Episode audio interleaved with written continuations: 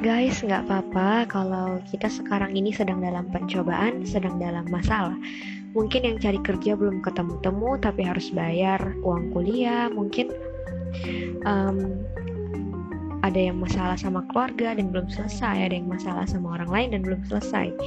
Nggak apa-apa teman-teman, itu semua musibah, itu semua cobaan.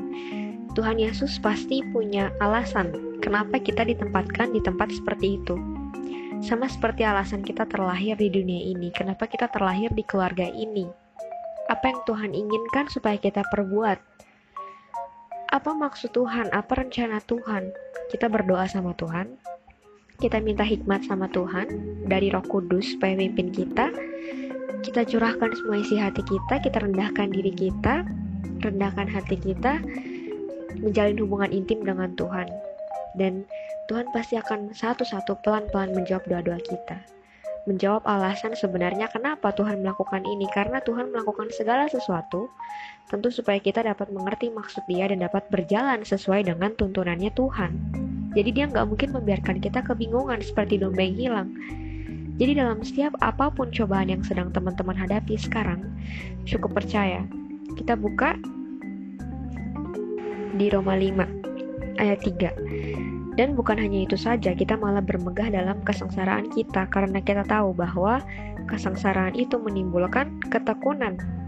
Dan ketekunan itu menimbulkan tahan uji. Dan tahan uji itu menimbulkan apa teman-teman? Pengharapan. Dan pengharapan tidak mengecewakan. Itulah salah satu alasan kenapa kita harus mati, supaya kita bisa bangkit bersama Kristus, seperti yang di Alkitab bilang kita harus mati terkadang supaya Tuhan bisa membangkitkan kita kembali.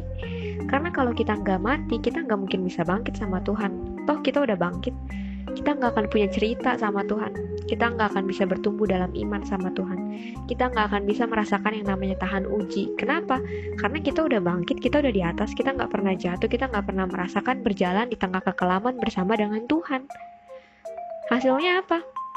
Mental kita pengecut kerupuk kalau orang-orang bilang teman-teman sekarang mental kerupuk. Karena apa? Kita nggak pernah merasakan jatuh dalam kekelaman dan berjalan bersama Tuhan dan hal itu indah banget teman-teman. Mari kita nikmati kesengsaraan kita dengan bermegah.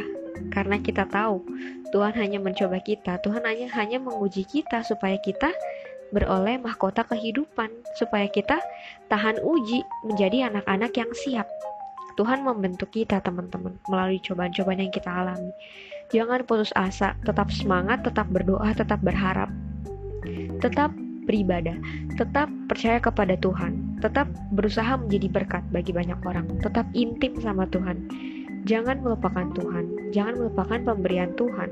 Kalau teman-teman merasa mulai um, putus asa, mulai kecewa sama Tuhan, mari kita flashback. Kita lihat ke masa lalu kita dari dulu. Apa aja yang udah Tuhan perbuat dalam hidup kita?